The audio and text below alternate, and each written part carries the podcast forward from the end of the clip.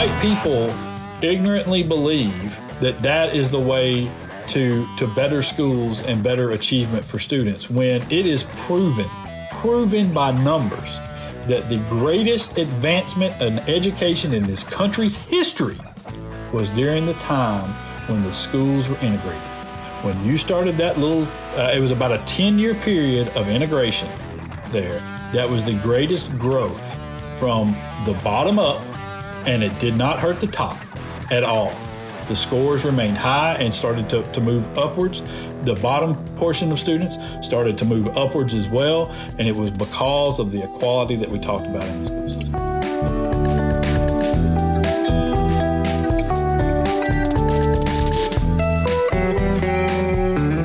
Alrighty, welcome in, boys and girls.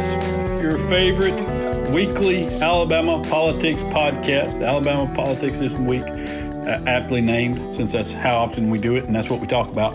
Uh, I am Josh Moon. Uh, the other person who will be speaking with me here is David Person.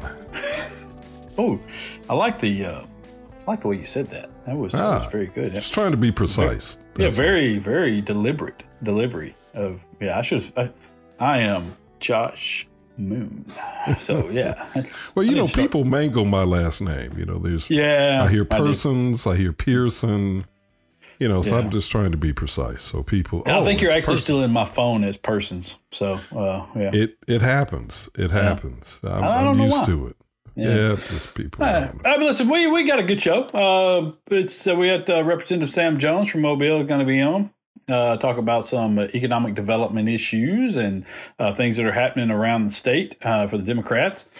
Uh, but we're going to start. Oh, and we'll also cover uh, Roy Moore and um, you know lots of lots of stuff there. And, and but we're going to start with school choice and um, or, or allegedly school choice uh, and uh, and Del Marsh's uh, mother of all school bills, as he called it, which it is a mother, uh, but not the one. uh, a mother. It's a mother. Huh? yeah, it is a mother. Um, you know, I I just don't. I, I, I struggle sometimes to kind of draw the line on what people are, are doing that is simply well intentioned but misguided Mhm. and or purposefully hurtful. Um, and you know, I, I listened to the uh, to the education committee meeting yesterday, which passed this ridiculous bill out on a voice voice vote to go to the Senate. Um, and, and I heard Del Marsh speak about it and him talk about how he's willing to work with anybody and how he just can't leave the Senate because apparently he's going to leave the Senate after this his term is up, um, and, uh, and and and have our schools be in last place in so many categories, and he wants to do something desperately to to help parents who are um, who are being forced to send their kids into struggling schools uh, or poor schools, uh, help them financially, um, and you know I, I understand that to a degree. Um, but you know, man, this ain't it. Uh, you know, and because you can't, and this is my- also my trouble with his AAA bill that he passed, the Alabama Accountability Act bill. Uh, you know, what it, because while you may help a certain number of people and families, um, be able to recoup some resources, be able to send their kids to different places, uh, you know, uh, and, and that's all great, you know, that you're you're doing this. But when when you identify a failing school and you allow kids to transfer out of that school, you're going to leave behind because you're not closing the school, so you're going to leave behind a certain percentage of students, whether it's 25% or 50%. You know, you're going to, in a school of a thousand kids, you're talking about leaving behind 500 kids there in a school that is now labeled as failing, nobody wants to go to, has uh, instead of receiving more resources to help them overcome whatever problems that they're having, they now have less resources because all this money has been taken out of the schools. And that's the same thing that's happening with this choice bill is you're you're further punishing struggling school systems and, and you're doing it under the guise of Well, they're just not trying hard enough. You know, they're just uh, you know competition. He, he said this in the meeting. Competition you know, builds better schools. I don't know that that's ever been proven to be factual, uh, Right. but I know what has been proven to be factual is that high poverty rates are a problem for all schools. hmm And so if you're not identifying that and and helping in that area, you're not doing anything, man. You're hurting this school and you're hurting the kids that are left behind in this school. And I I just don't understand why we we can't see that. Well, and I and I think you're you're right. That's that's that's an obvious flaw in the logic. And I'll and I'm going to add some other things that I think make this problematic. One automatically is this. When you start talking about taking public money Mm-hmm. that we all pay into Mm-hmm. and diverting them to private institutions, Mm-hmm. then you you bring up i think some very obvious issues which i think are really part of the agenda here and that is to ultimately create a situation where uh, public money is helping to prop up or support religious institutions Yes. so now when you do that, you know, you you open up, I think, a floodgate of problems, you know, not the least of which is how do we how do we protect the constitutional rights not only of children in these schools, these private schools and their parents, uh, but also of the taxpayers. Mm-hmm. You know, um, Mm-hmm. You know, so that that that I think is a very real issue, and And, there's no accountability. That's the that's the biggest problem for Well- me, uh, even more so than the religious aspect of it. To me, is you have no accountability for those places. Well, I think there. Well, yeah, you're right. There's no accountability. Uh, the taxpayer doesn't have any direct accountability for what happens at the school, even though they're helping to fund the school. yes. And the schools are not falling under. You're right. They're not falling under the control of any of the school boards or anything like that. Yeah. Uh, but I but I would still say for me as a person who comes out of a a very uh, you know my mindset is very traditional Protestant mindset. Mhm. There ought to be a separation, a clear line of separation between church and state.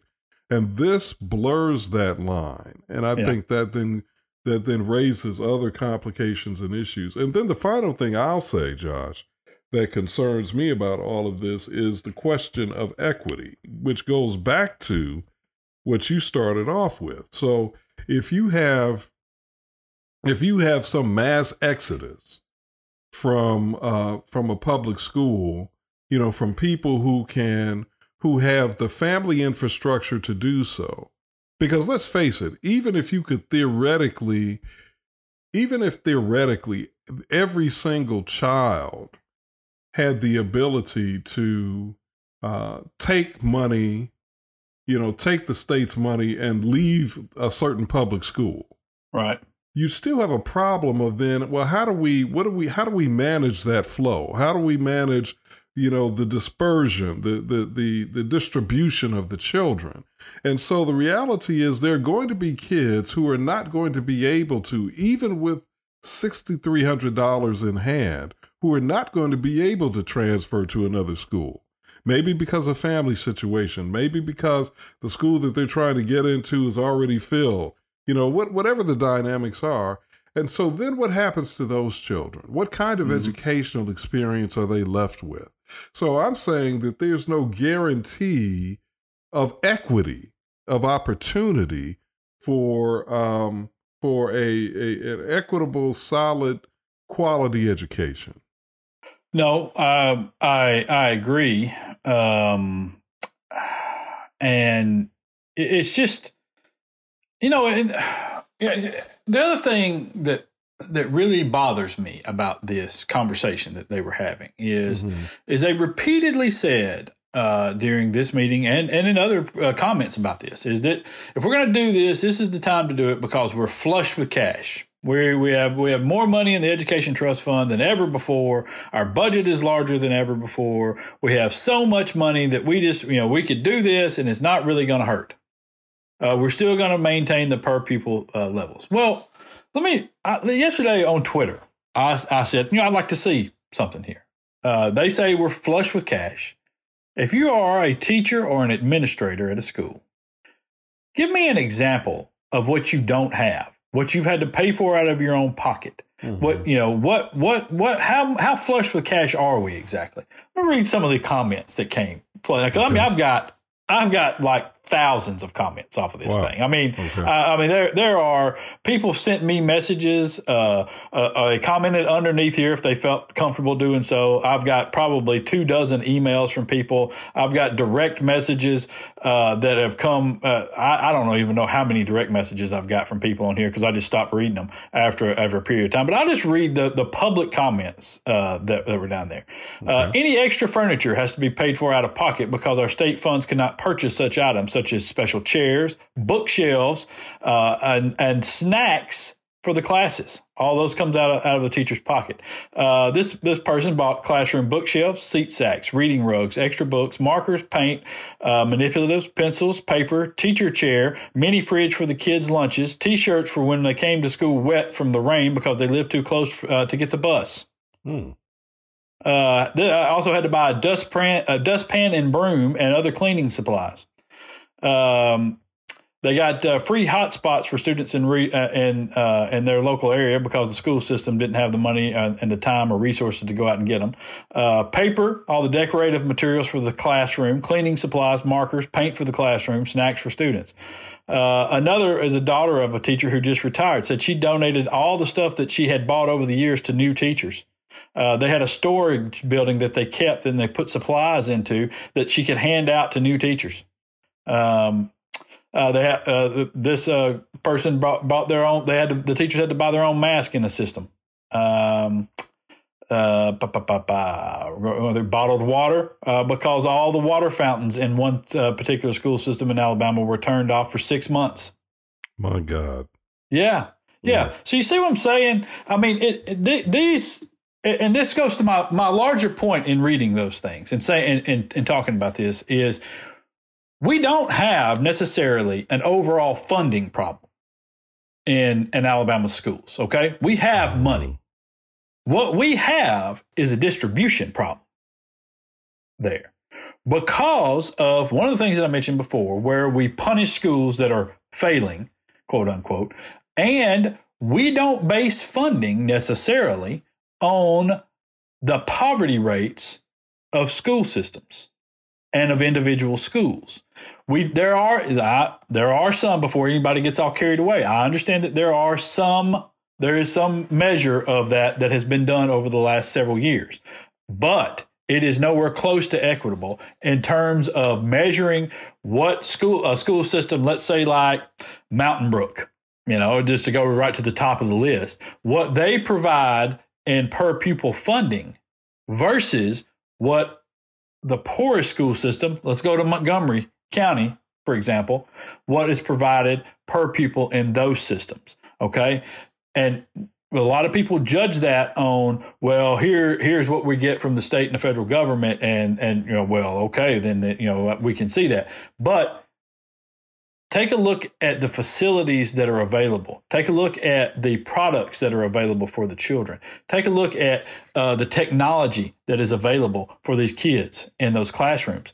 And if you can walk in to a school in Mountain Brook or you know uh, any pick, a, pick Athens, hell Athens, Madison, uh, if you can walk into a school in those districts and then walk into one in Montgomery County or Lowndes County or you know, anywhere in the in the high poverty rates. Pick a high poverty Jackson yeah. County, hell, Jackson County. Walk into one over there. Uh, yeah. If we want to remove race from the equation, uh, you know, walk, walk into Jackson County school sometime. If you can tell me that those schools are on a similar level, you'd be lying your ass off. They're not. Yeah. We're not yeah. even talk. We're not even close to equitable in those things. And you can't tell me that it's all on parents.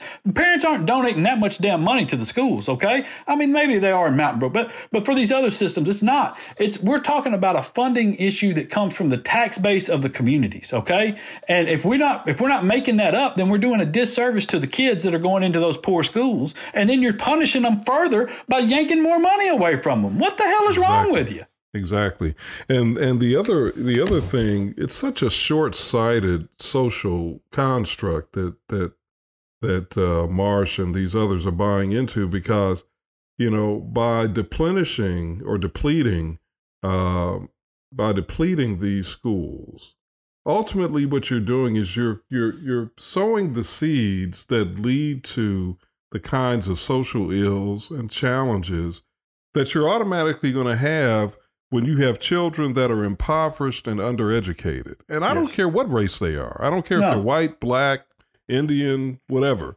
You know, poverty and undereducation mm-hmm. almost guarantees that you're going to have crime, you're going to have high pregnancy rates, you're going to have other things that we decry as a society. And then we start legislating and over legislating to try to address when if we would deal with it on the front end by seeding the ground from an educational standpoint in a way where everybody gets an equal opportunity to grow and to learn mm-hmm. and to do so in the healthiest way possible, that's how you create the society you, you want to have.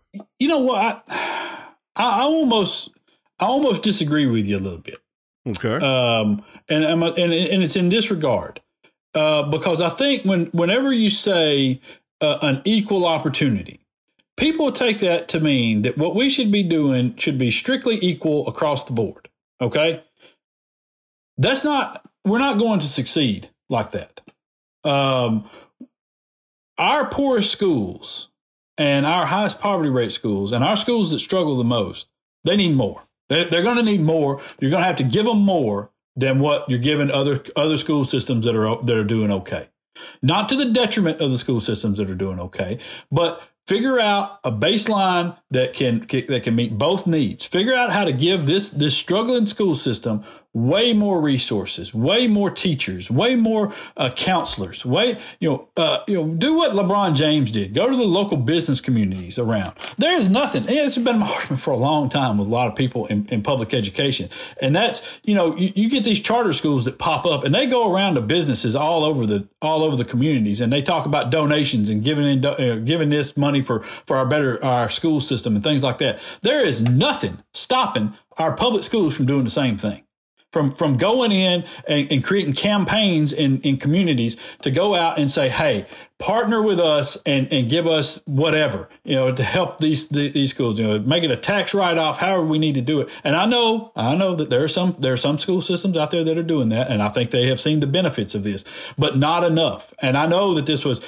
I talk to people in Montgomery about this all the time. Is you know, go around to these the businesses and say, listen, we need help with our th- look at what you're doing for this charter program. Can you do the same thing for us? You know, can can you all can the state get behind you and help you in economic development issues? You know, and put that on the table for businesses that are relocating here. You know, right. th- those sorts of things is what we're, we're going to have to do that to help these kids.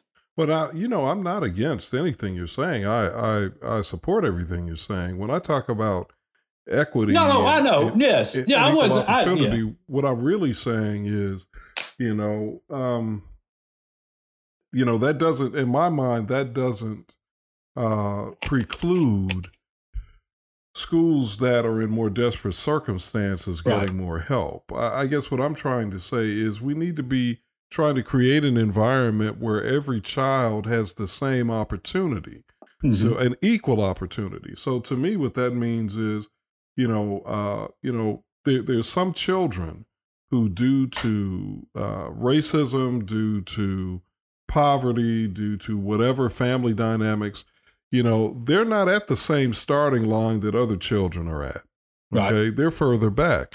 So we as a society certainly need to, if we want to, if we don't want to do it for the children, if we don't want to do it for the families, if we don't want to do it because we're good Christians or whatever we call ourselves, mm-hmm. then we at least ought to want to do it for the sake of the society. We yeah. need to create scenarios where those children who are who are 10 yards back from the starting line can be up on the same starting line. 100%. 100%. Okay? So yeah. that's that's what I'm saying. And and this is why I think these kinds of efforts are short-sighted because they undermine that opportunity to do that for these children. In fact, they make it more likely that, in my mind, that instead of being 10 yards back, they may end up 20 yards back when the final count is done.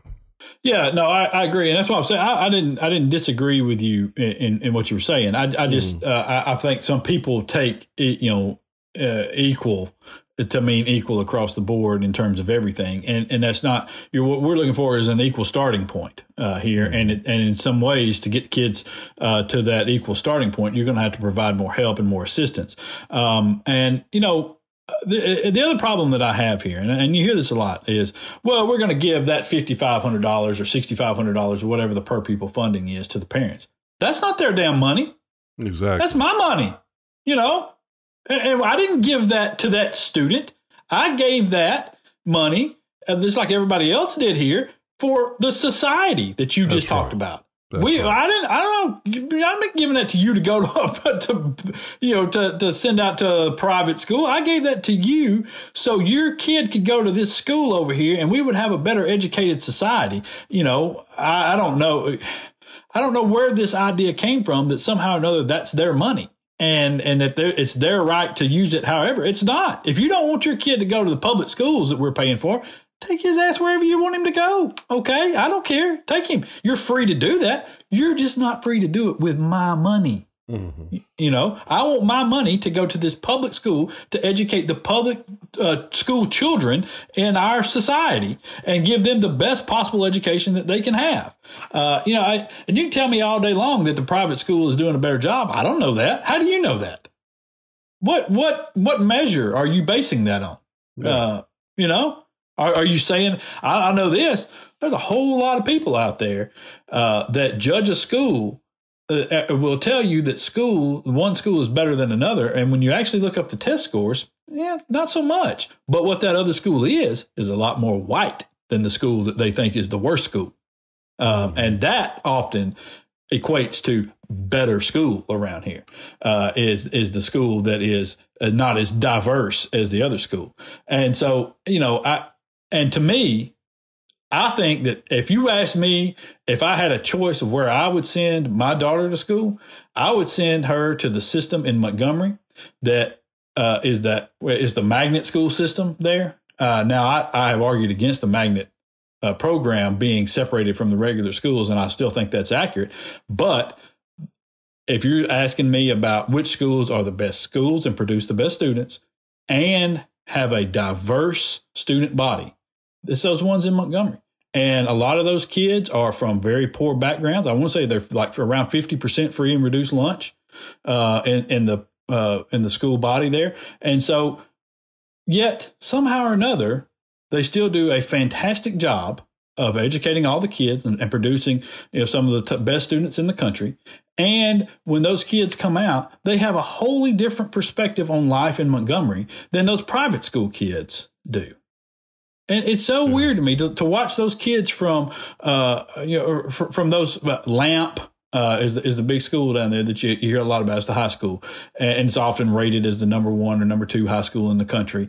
And they, those, those kids are at they're at protests. They're they're out in the community doing you know creating community programs. Uh, they, I remember one of the big ones was there was a mosque that wanted to build uh, a new building in Montgomery, and uh, uh we're building it behind this uh, more affluent neighborhood. And all the people were outraged. They were up in arms. They were trying to block this from being built. As, as, though it was like an ISIS training facility that was coming in behind them or some shit.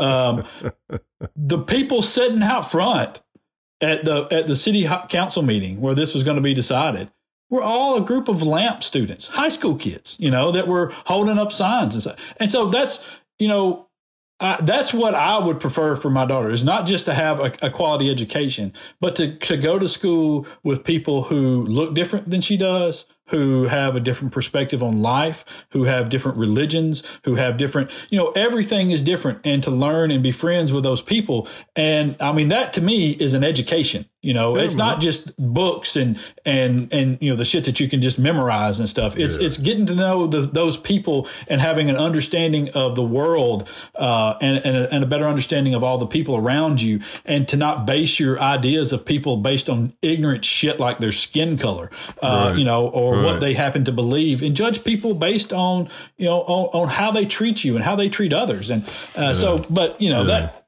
that's just so, my rant for today. So you're, I mean, you know, uh, and that's that's why I just say you are a credit to your race, Josh. You're just such an awesome guy.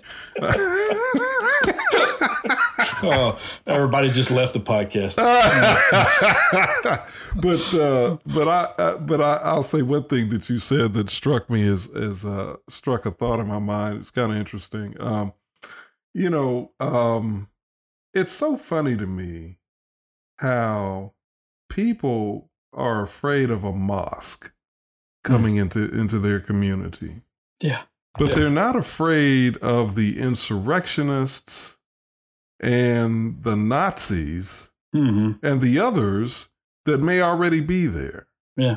You know, by that virtue are. of their and I'm not saying that's every white community, but but but it does strike me as interesting that that um that they don't seem concerned about, you know, the the people who might be you know, uh, the first in line to get on a bus and go to go to D.C. on January the sixth, and you know, and smear mm-hmm. feces on the wall and, and and chant "Hang Mike Pence," but they're scared of a mosque.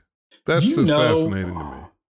Do you know what some people in my family would do to me if I told them, if I even hinted that I might be okay with Nazis after they were went across the world? You know, after mm-hmm. after our family members went across this the globe uh, to who to to risk their lives and limbs, literally a couple of them limbs, mm-hmm. uh, you know, to fight against that shit, and yeah. and to now think that there are people that sympathize with that mindset and that ideology in America. Yeah. I mean, how in the what are you what are you doing? What are you talking about? You know? I mean, it's because it's beginning just to be so pronounced. I mean, this I can't remember where this happened, but some some poor young man, uh, a Jewish young man, uh, was beaten brutally by a group of Nazi savage animalistic thugs uh, after they saw a Star of David, I think on his license, uh, probably not his license plate, but on his car or something. Yeah. So they see that I just heard this report uh, just uh, within the past day or so. I mean, my God, what what what in the world are we? Where where are we going in our society? I know, you know. I mean, we got the greatest generation that we that we often you know talk about as the, as the you know the greatest people in, in American history. You know that, that that generation that went over and fought World War II and um, you know and saved basically the world from from Nazism. And to think that you would then, you know, 70 years later, have these people that are buying into you know that Nazi ideology and and white supremacy and the uh, you know the superior race bullshit and you know uh, let me tell you this if if we were the superior race we wouldn't be buying into that all right. Uh, I mean, we wouldn't be so easily misled by the orange man. And, you know, we wouldn't be so, uh, we wouldn't fall for quite so many email scams. And, uh, you know, it, it just,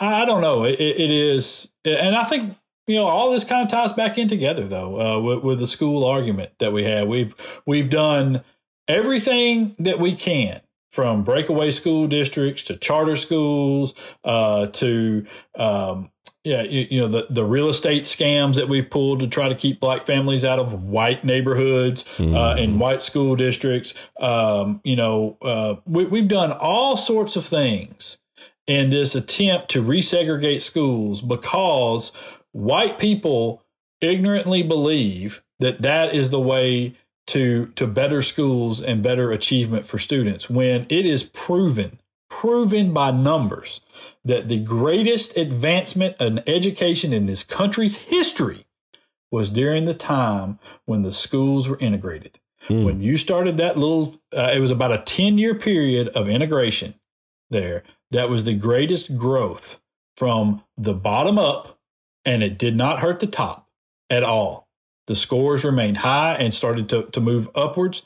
The bottom portion of students started to move upwards as well. And it was because of the equality that we talked about in the school systems already. I, I mean, it's just, it's a proven fact. And you can, there, there, I mean, there's a great NPR episode about this and, uh, you know, podcast about the whole thing. And, and, you know, maybe we can post that up at some point, but it's a, uh, you know, that, that's where we are with this. And until we get to that level and stop this running you know, uh, and running away from what we perceive to be bad schools, uh, and instead start fixing those schools and making that, make taking pride in correcting that, then we're always going to be stuck at 50th in all sorts of different categories. So, agreed. Agreed. All right, let's uh, let's slide out of here. We'll come right back with uh, Representative Sam Jones and talk about some economic development, some other things going on in the uh, Mobile area and around the state. Back in a minute. Alabama politics this week.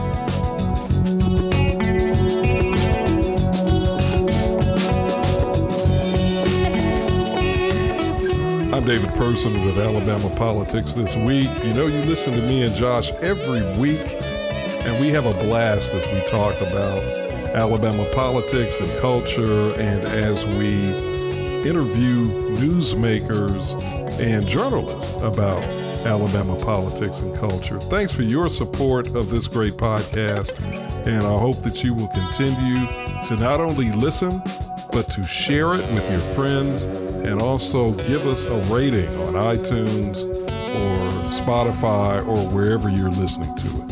Thanks a lot.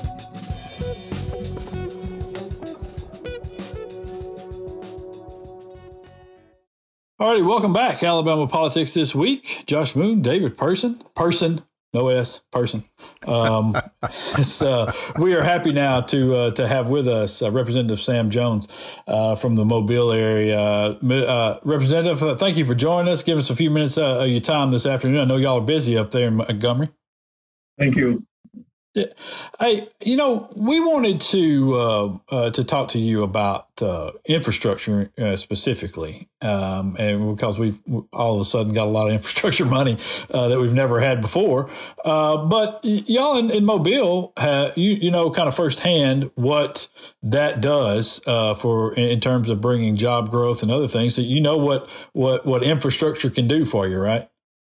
Oh, yeah. In order to be competitive, especially with the international industries that we are trying to attract to the state, infrastructure is vitally important. I was actually serving as mayor of Mobile when we got the Airbus project into Mobile. And what it took to do that was really the infrastructure was one of the major, major amenities that Mobile had that was able to draw them to our community. So infrastructure is very important and projects that are taking place throughout the state are very, very important now. Uh, be they um, roads, be they bridges. Um, in fact, in a lot of cases, sanitary sewage and, and water are also real issues when it comes to major infrastructure.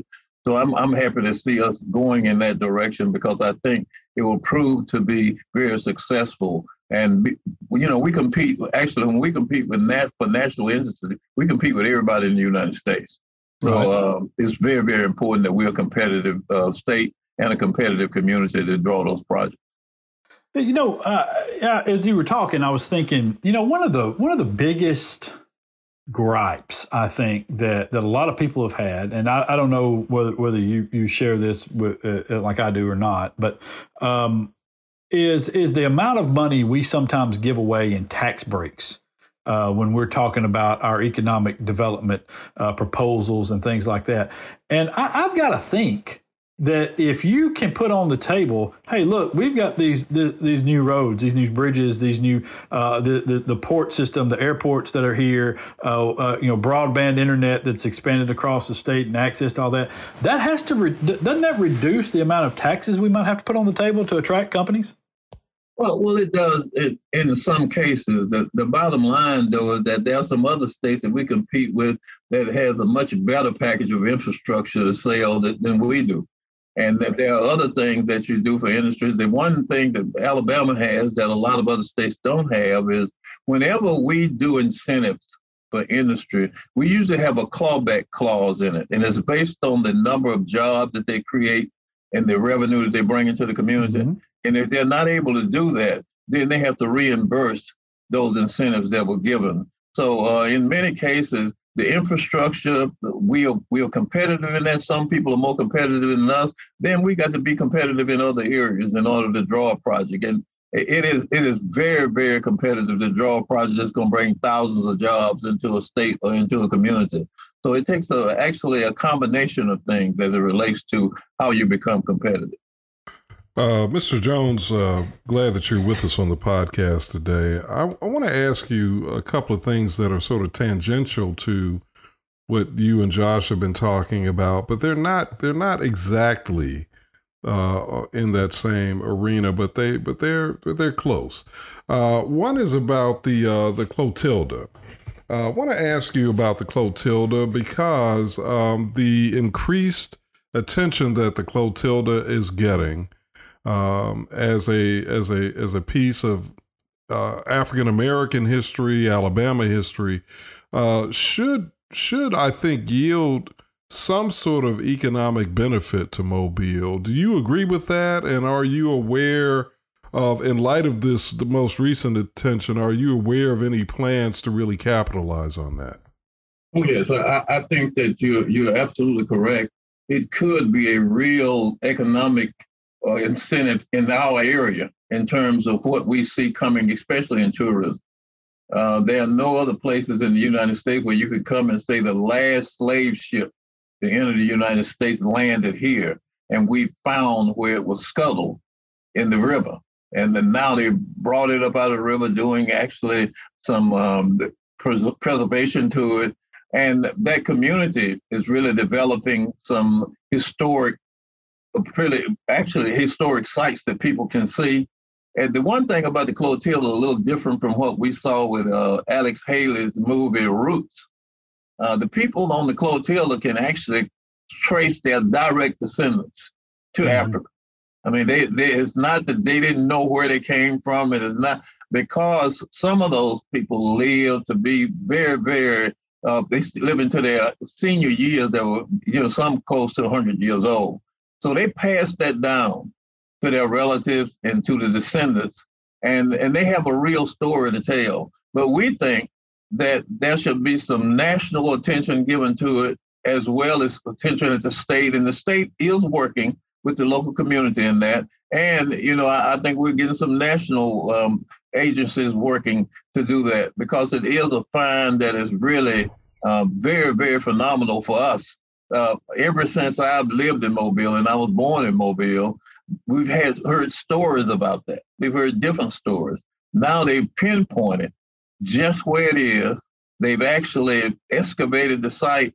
They've now uh, started building a center, and the people in that community, the Africatown community, if you, I think you might know that there's a bridge that's called the Africatown Bridge, and and when you cross that bridge, that bridge lands right into Africatown. So we think that there are a lot of possibilities for it. Um, there's a lot of excitement in the community about it. And um, I don't know if it's widely known, but the people from Benin, West Africa, come to Mobile for Africatown celebrations. The king and, and several of the officials there have been to Mobile on several occasions, I would say over the last 10 years. Wow. But this, this really, really legitimizes all of that to find that ship. Hey, well, listen, um, I'm, I'm sorry to interrupt y'all. Y'all are going to have to stop talking about this. This is clearly CRT, and that's illegal. um, um, so I, am going to have to ask that we, we cut all this out because uh, we don't want anybody to know about this history. So please, y'all stop talking.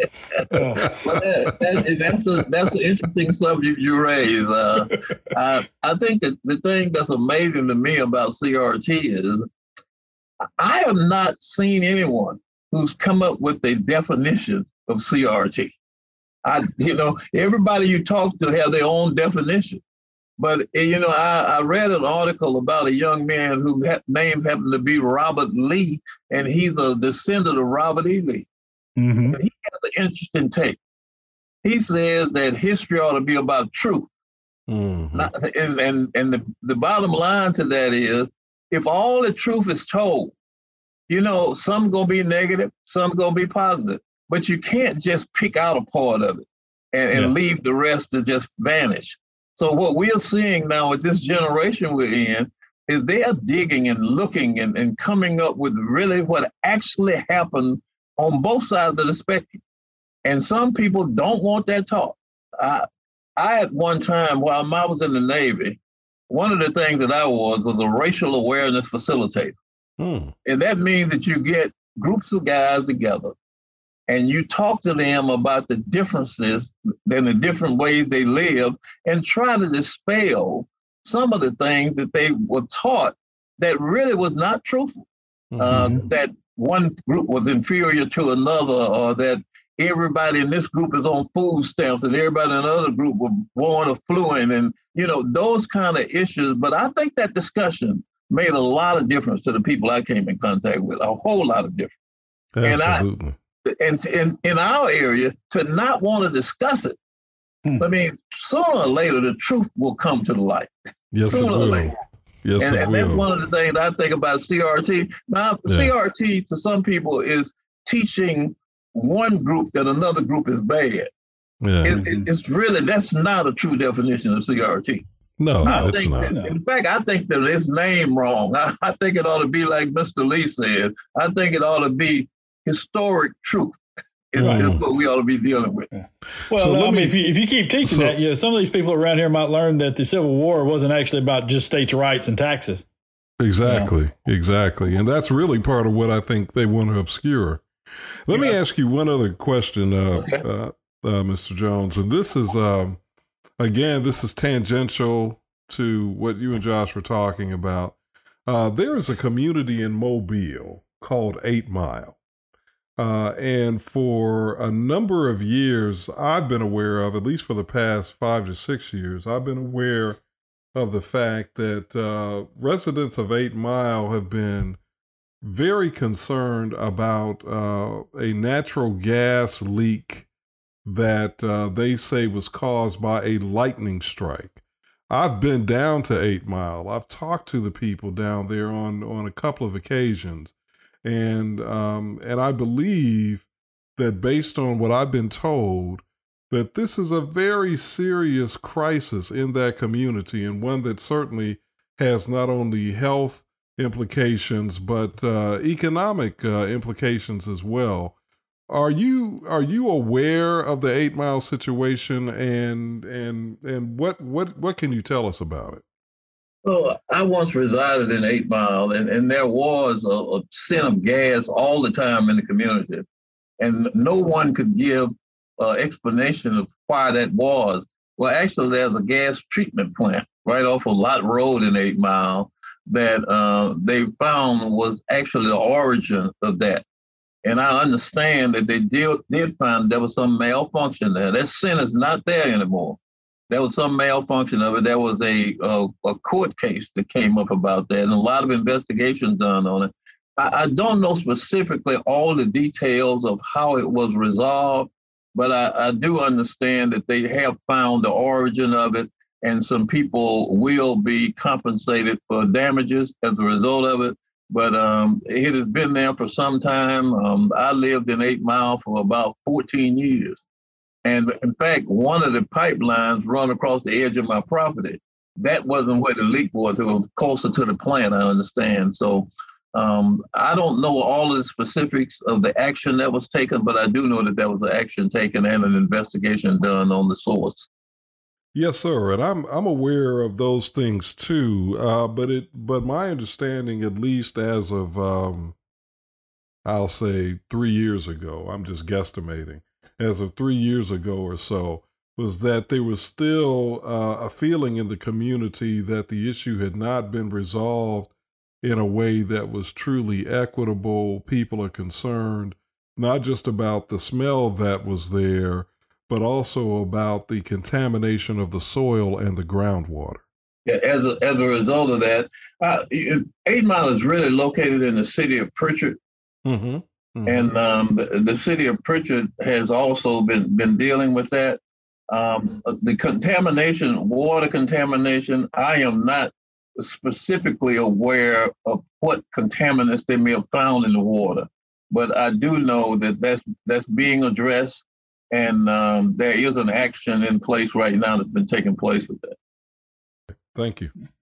That that kind of um, is a is a good transition into into one thing I wanted to ask you about, and uh, because and I think you kind of mentioned it in passing earlier when we were talking about infrastructure, uh, because one of the key components uh, of the infrastructure package that was passed by the Biden administration, and particularly for Alabama, uh, had to do with our sewer systems and water lines uh, throughout the state. Um, and particularly, I think in the Black Belt region and in some other poorer communities where we have allowed um, those lines to either not never be installed or uh, to deteriorate to the point where it is a health hazard for the communities and the people there. And I think is also a deterrent uh, for people uh, to just regular people to locate here, much less businesses to locate uh, to the state. Uh, I just want to kind of get your thoughts on that and how you feel like this infrastructure package may may address that and help. I certainly think that there that there are some parts of the infrastructure package that actually is uh, being appropriated to address some of that issue. The big issue is that some of the folk in some of that area has never been on sanitary sewage. They've had septic temp uh, systems that have failed due to them not being able to perk. And there are others who, who really uh, can't get septic systems. So in that particular area, it's a serious, serious problem. And basically, all of that is basically in the black belt, where the major problem is. And uh, that is one of the things that's supposed to be addressed with this infrastructure package. But I, I think it's going to take a sewer processing plant to be uh, actually placed in that community. Mm-hmm. And I mm-hmm. think that that's the only real, you know, solution to this problem. And in right. many rural areas don't have those systems. Even in 2022, we should have that, and that should be a priority for the state. Certainly should be a priority for ADEM. Uh, right. Uh, because of the hazards it's caused. So, uh, yeah, I, I, am aware of that, and I am aware that it's being addressed. I don't know if it's being addressed to a point well, it was alleviate the problem for everyone in that area. But I know that they're going to address it to a point where they're going to try to um, actually put a system in that area. What do you think about the Justice Department's uh, allegation that uh, that black community, or at least the it's the I sh- maybe I shouldn't say it's an allegation, but certainly it's the it's the premise for their investigation. Uh, the the concern that perhaps black families have been disproportionately affected by uh, what what is happening uh, in um, in uh, Hayneville and other areas. It's um, it, you know that's prob that is probably is true because of where it's located and who lives there. Um, most of those counties are predominantly black counties, as far as residents are concerned, and in those counties, uh, historically have been neglected with, with public health, basically with uh, uh, environmental health, with uh, sanitary systems uh, over the years. So uh, these are things that should have been actually addressed years ago that, that's just being addressed this year. So it's a major issue. It's a major problem. It's also a major health problem. Mm-hmm. and we'll, we'll, get you get you out of here uh, on this. We really do appreciate your time. But I, I wanted to ask y'all, y'all just went through uh, kind of uh, giving out the, or deciding how the money was going to be spent. The ARPA funds were going to be spent uh, from the federal government. There's just you know uh, millions and millions of dollars, and I, I so yeah, I've read through some of the coverage, but I, I don't know that I've actually asked uh, the, the, the folks who were involved in this, especially on the Democratic side, how what your thoughts were on on how the these things were divvied up, um, and on on how you believe this will be handled, and and if you have some confidence that this will that they will be you know sorted out fairly, and that they'll go to problems that uh, that we really need to, to solve. One of the issues that we have is we don't see the application processes once they're put together. They're put together by state departments. Uh-huh. So sometimes those particular applications and the qualifications for some of those money, we are concerned about that. We also so concerned that the reason we got the money was because of the pandemic. Right. We think the first thing you should do is address some of the problems we have with healthcare throughout the state and with our healthcare institutions being able to continue to address the problems that people have with COVID. Um, I think that that should be the top priority, regardless of what else we do. That should be the top priority. We were not happy with the way that prison got $400 million, not because we don't think we need to build new prisons, but we think we need to build new prison with new programs. We don't right. think you keep doing the same thing and expect a different result. So um, we were not happy with n- no programs being involved in it. Basically, what it is is brick and mortar. Mm-hmm. And you will never build enough prisons to whole, all the folk you're going to put in prison because there's no way for them to actually transition back in the community as productive citizens if you don't have programs and education and training programs that's going to change, as well as mental health programs and drug addiction programs. If we don't have those installed properly in the prison, then what we'll be looking for is someone to build some more prisons. Uh, and and that that's the problem. That's a problem. Whether you're in the city, I served the county commission for years and serving on the county commission, when the jail population gets stagnant, then you got a serious problem in your county. So what you have to do is come up with transitional programs, uh, mm-hmm. be they uh, drug courts, uh, programs like that that kind of move the population and get people back into the community, especially those nonviolent uh, uh, people who are in prison or in the county jail. Yeah.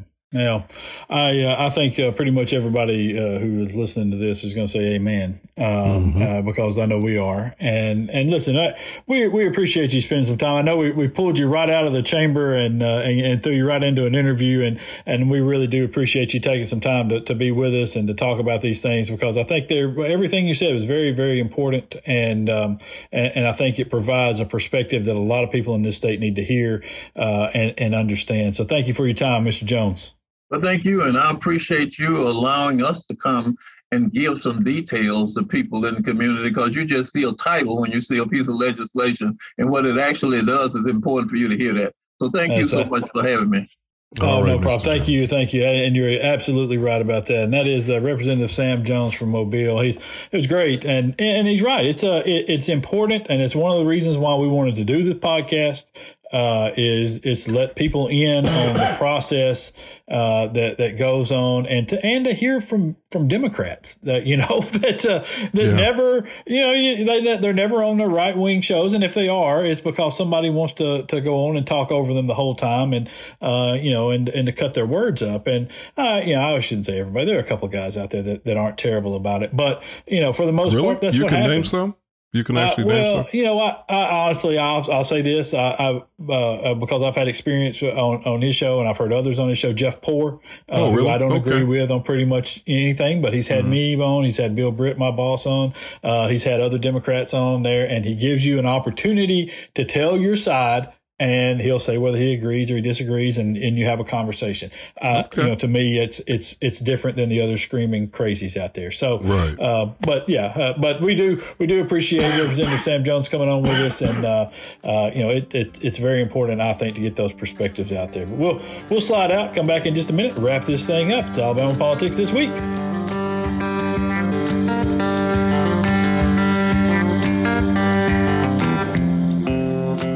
Hey, everybody. If you would uh, like an opportunity to interact with us here at uh, Alabama Politics this week, uh, we've got a great way for you to do that. Uh, shoot a question over to apwproducer at gmail.com. That's apwproducer at gmail.com. Anything about Alabama politics you want to know about, uh, I don't know, what, what everybody likes to drink or uh, where everybody likes to hang out or you know, whatever, whatever your question may be uh, what chances the Democrats might have uh, in the uh, the upcoming midterm elections, uh, shoot us a question over at apwproducer at gmail.com. apwproducer at gmail.com. Thanks.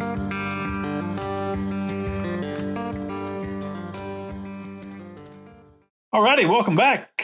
Uh, thanks to uh, Representative Sam Jones for coming Yep, on yep. there with us. Nice. Um, Let's, um, you know, there have been, well, first of all, let me do the things that I always forget to do. If you would like to leave us a comment, make any suggestions, you know, critique us in any way, there are a couple of options for you. One, you can always go and leave us a rating and a review at, at, at, Apple Podcasts. And we would appreciate that very much because it boosts us up. And maybe someday we'll get paid for this. Um, or, you know, a little bit more. Um, and the other way is you can always email us at apwproducer at gmail.com. W. APW producer. And, and, remember to stretch out the W. APW uh, producer at gmail.com. That's all your questions and comments. Uh, if you have any guest ideas or uh, anybody you'd like to see on or, or, or, any topics that you would like for us to cover, or if you have questions, we'll always take your questions there uh, as well and, uh, and answer them to the best of our ability. Or if we can't answer them, we'll try to find somebody who knows the answer to your questions. Um, so there we go. Uh, you can always do all that. but one of the things we talked about before we came on and before we get to our right wing nut and discuss him for a little while, um, was there have been a number of bomb threats uh, at HBCUs across uh, the country, I guess. Yeah. Um, it, what is it? Eight, nine? Um, I thought there were more than that, but it may, uh, may be, yeah. But I, I think if you go back um, a few weeks, I want to say uh, the first part of January there were some, and then we've had about maybe eight or nine recently. Uh, well, just this week, I think. So when you cut when you put them all together, you know we're looking at a a, a pretty huge. Uh, you know, pretty huge number. None yeah. so far in Alabama yet, to my knowledge, but but uh, no, uh, as a matter of fact, you know, uh, I, I um, contacted the people at uh, at ASU and at uh, Alabama A and M and asked. Um, you know, ASU sent me a statement back and said that they have, as of right now, not received uh, a bomb threat at their campus, but they have contacted local and state authorities uh, and um, you know that, that, you know put them on alert that uh, they you know might be needing extra patrols or that sort of thing, or they may be needing some. Uh, um, yeah, uh, yeah, to, to, give them a call if if a bomb threat comes through. So, right. So yeah. I think there was even one. Uh, people don't know this, but there is in Los Angeles. There is an HBCU, Charles Drew Medical School, and even that and even that institution i believe has received a bomb threat. So yeah there's there's been this this uh you know this this spate of bomb threats. They think the fbi thinks that they have identified at least some of the people who may be responsible. I think they've identified a network of I think they describe them as juveniles, so I'm assuming I'm assuming that means they're under 18 uh, uh, young, and I think they were male, or at least it appeared as though they may have been male, but whether, regardless, male, female, juveniles who, uh, and I don't know how connected those young people were supposed to be, but juveniles who were using what they called sophisticated technology in order to do what they were doing in terms of calling in these bomb threats and masking their identities. Uh-huh. So that's that's good news. But you know what? And, and, this to me, Josh, is on the same continuum with what we talked about in the first part of the podcast, uh, towards the end there, when we were talking about uh, some of the things that. Uh, some of our Jewish uh, brothers and sisters are being subjected to right now the, these terroristic, these racially charged terroristic activities uh, really harken back to the turn of the of the 20th century, where in reaction to progress by people of color or perceptions that people of color, whether they're black or native or, or Jewish or whomever, are making strides. You know, uh, there's this this uh, there's this this reaction that happened, you know, a hundred plus years ago, and we're right back in this cycle again, where now we've got these, you know, we've got uh, these groups of people, and and honestly, some of them, at least indirectly, if not directly, are being um, are being stimulated and I think activated by the former president yeah. who's getting up and making reckless, ridiculous statements about ways that white people are being disadvantaged, you know, and so he's triggering uh, the latent racism and fears of a lot of these uh, younger people as well as older ones, and they're tapping into the Nazi themes and the and the and the other uh, you know sort of traditional themes of bigotry and uh, and that's why we end up with these bomb threats and and Jewish people being beaten in the street and other things that are happening. And it's you know it's not all Trump. I mean this stuff is always there. Yeah. But without question Trump I think you know if you know Trump is at the very least igniting some of it you know? Oh yeah, there's no doubt. I mean, well, you need, you know, you, you need that person at that's the focal point to uh, you know to tell you it's okay. Uh, you know, to tell you that yeah. it's um, you know that that uh, you know. Or, to tell you that it's all right to smear shit on the walls of the Capitol, uh, you know that mm-hmm. I'm going to pardon you, um, and you know it's it's just it really is um, uh, what what has occurred now over the course of the last you know several years has been such a backward step um, in in terms of the forward progress of, of equality and and you know just basic decency. Um, you know uh, the things that deteriorated under the previous administration and the way that um, you know it, was treated and, and, it's okay for for people to believe now and and they and will openly you know tell you uh, that uh, you know certain groups of people seeking equality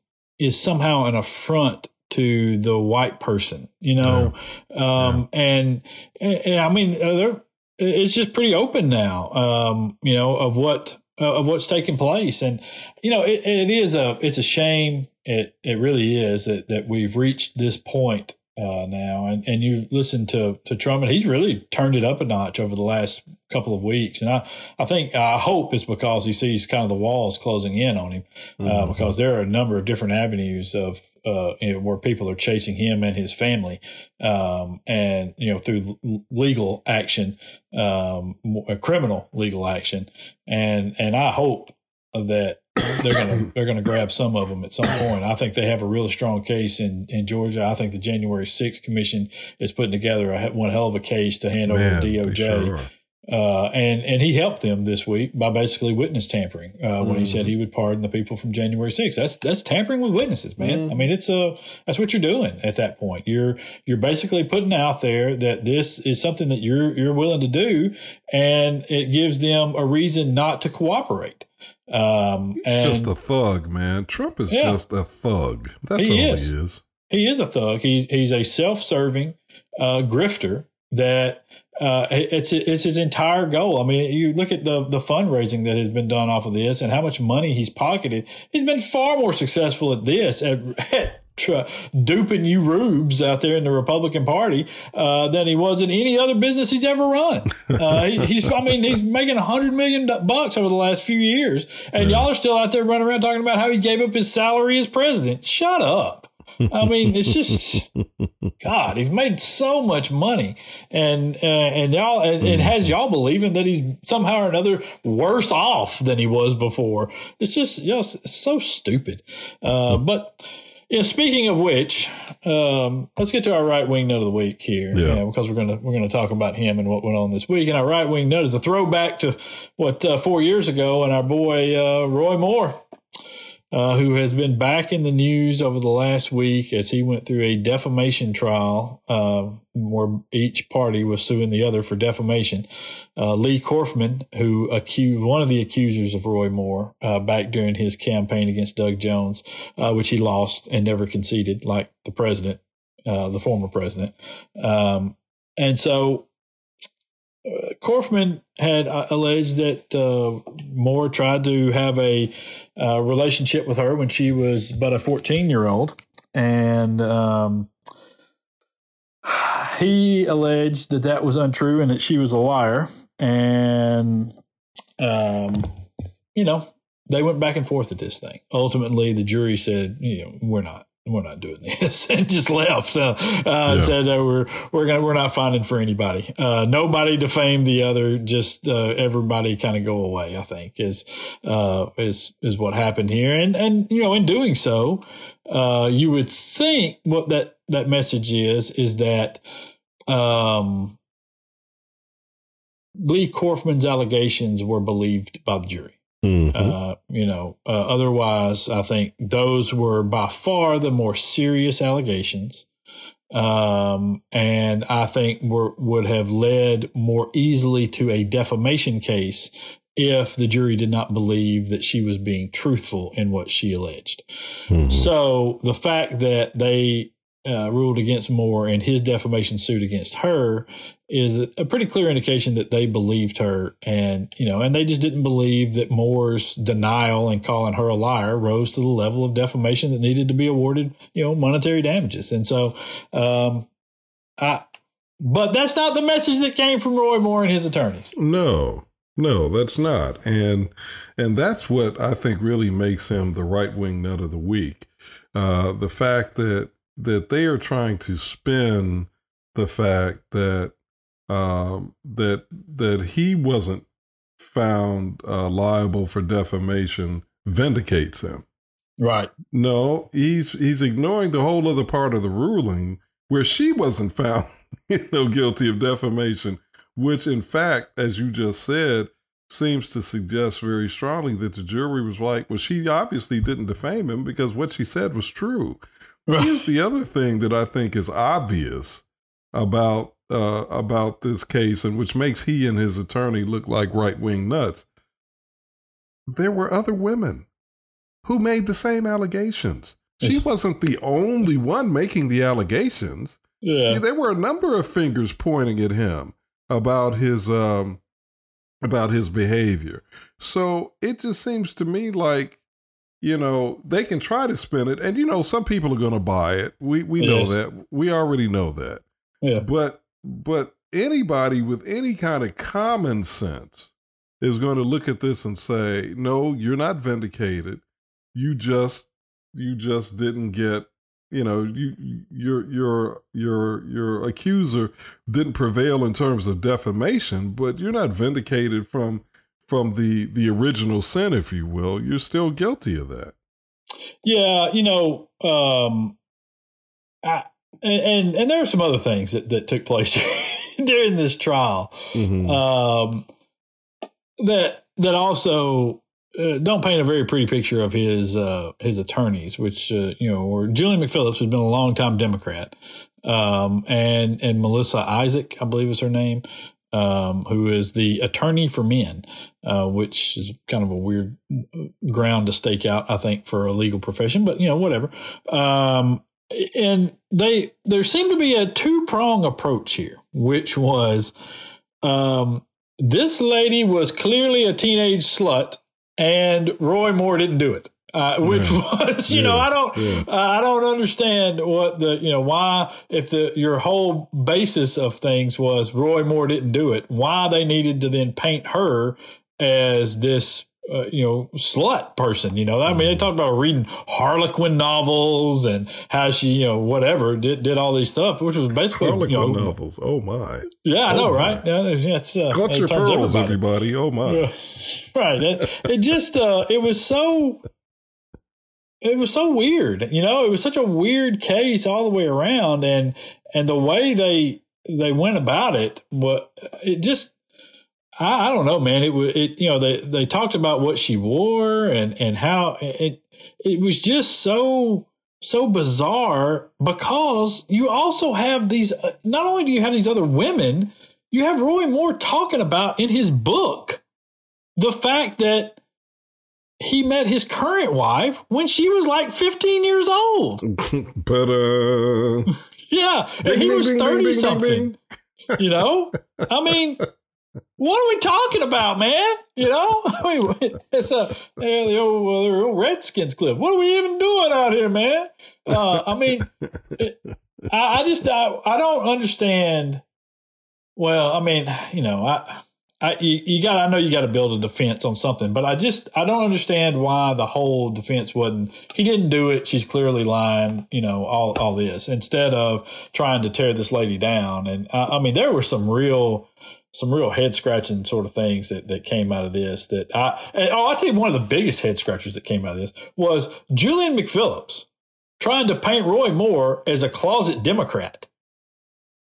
Oh, I missed that one. Did he do that? Oh yes. Oh yeah. He was a Democrat in disguise. Is what is what uh, Julian McPhillips said. He was. He's not really a Republican. He's a Democrat in disguise. That's pretty bizarre. Yeah. That's pretty bizarre. But then I guess they don't expect most people to read the transcripts and and the court, you know, the the the court findings and all of that. That's pretty bizarre. That's I guess not. I, it is. It's just a. It's just a weird, weird case all the way around. And and I, I hope. What I really hope is is that this is the last time we deal with Roy Moore. Um, Well, you know. his wife claims that he's not getting speaking invitations from churches anymore, which I I didn't realize that that was the case. I thought he was still getting those, but uh, but anyway, if that is indeed true, you know, maybe maybe he will, maybe he'll get on that horse, Josh, and ride Yeah. off into the sunset.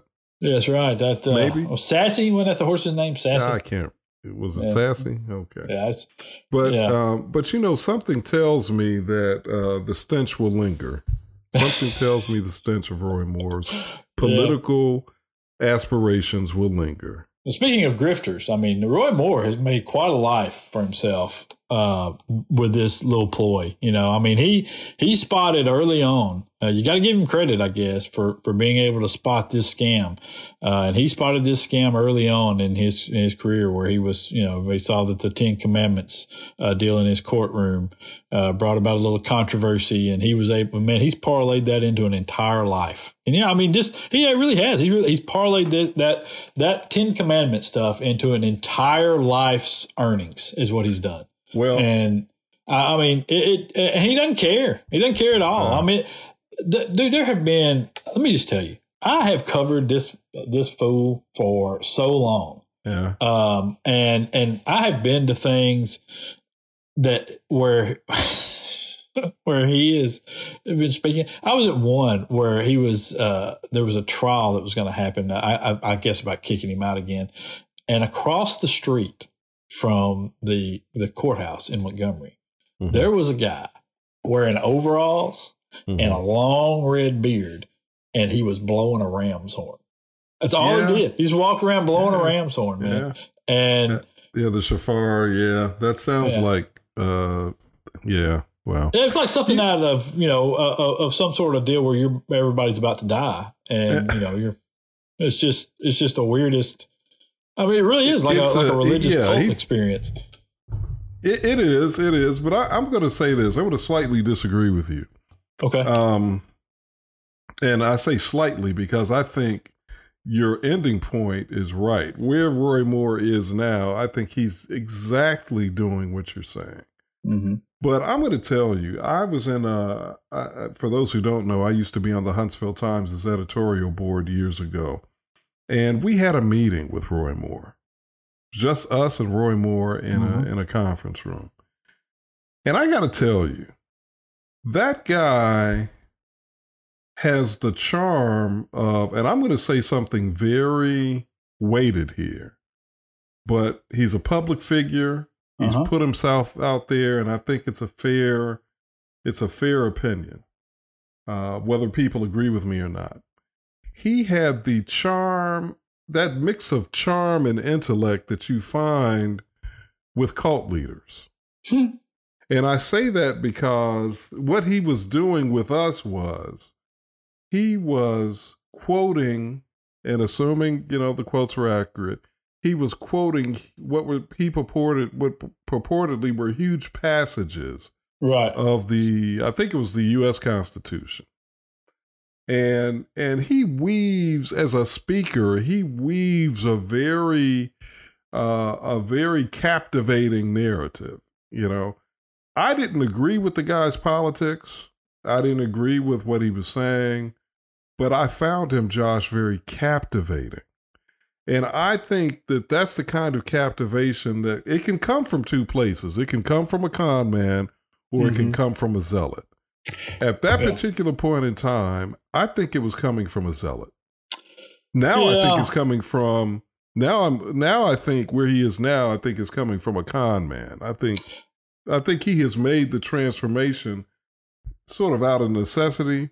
Mm-hmm. But when he was putting up the Ten Commandments in his courtrooms, and then when he had that big monstrosity constructed and put it in the mm-hmm. judicial mm-hmm. building in Montgomery, I don't think he was a con man at that point. I think he was a true believer. I don't know, man. I uh, I I think that I, well, first of all, I think that there is not a, a clear line drawn between those two things.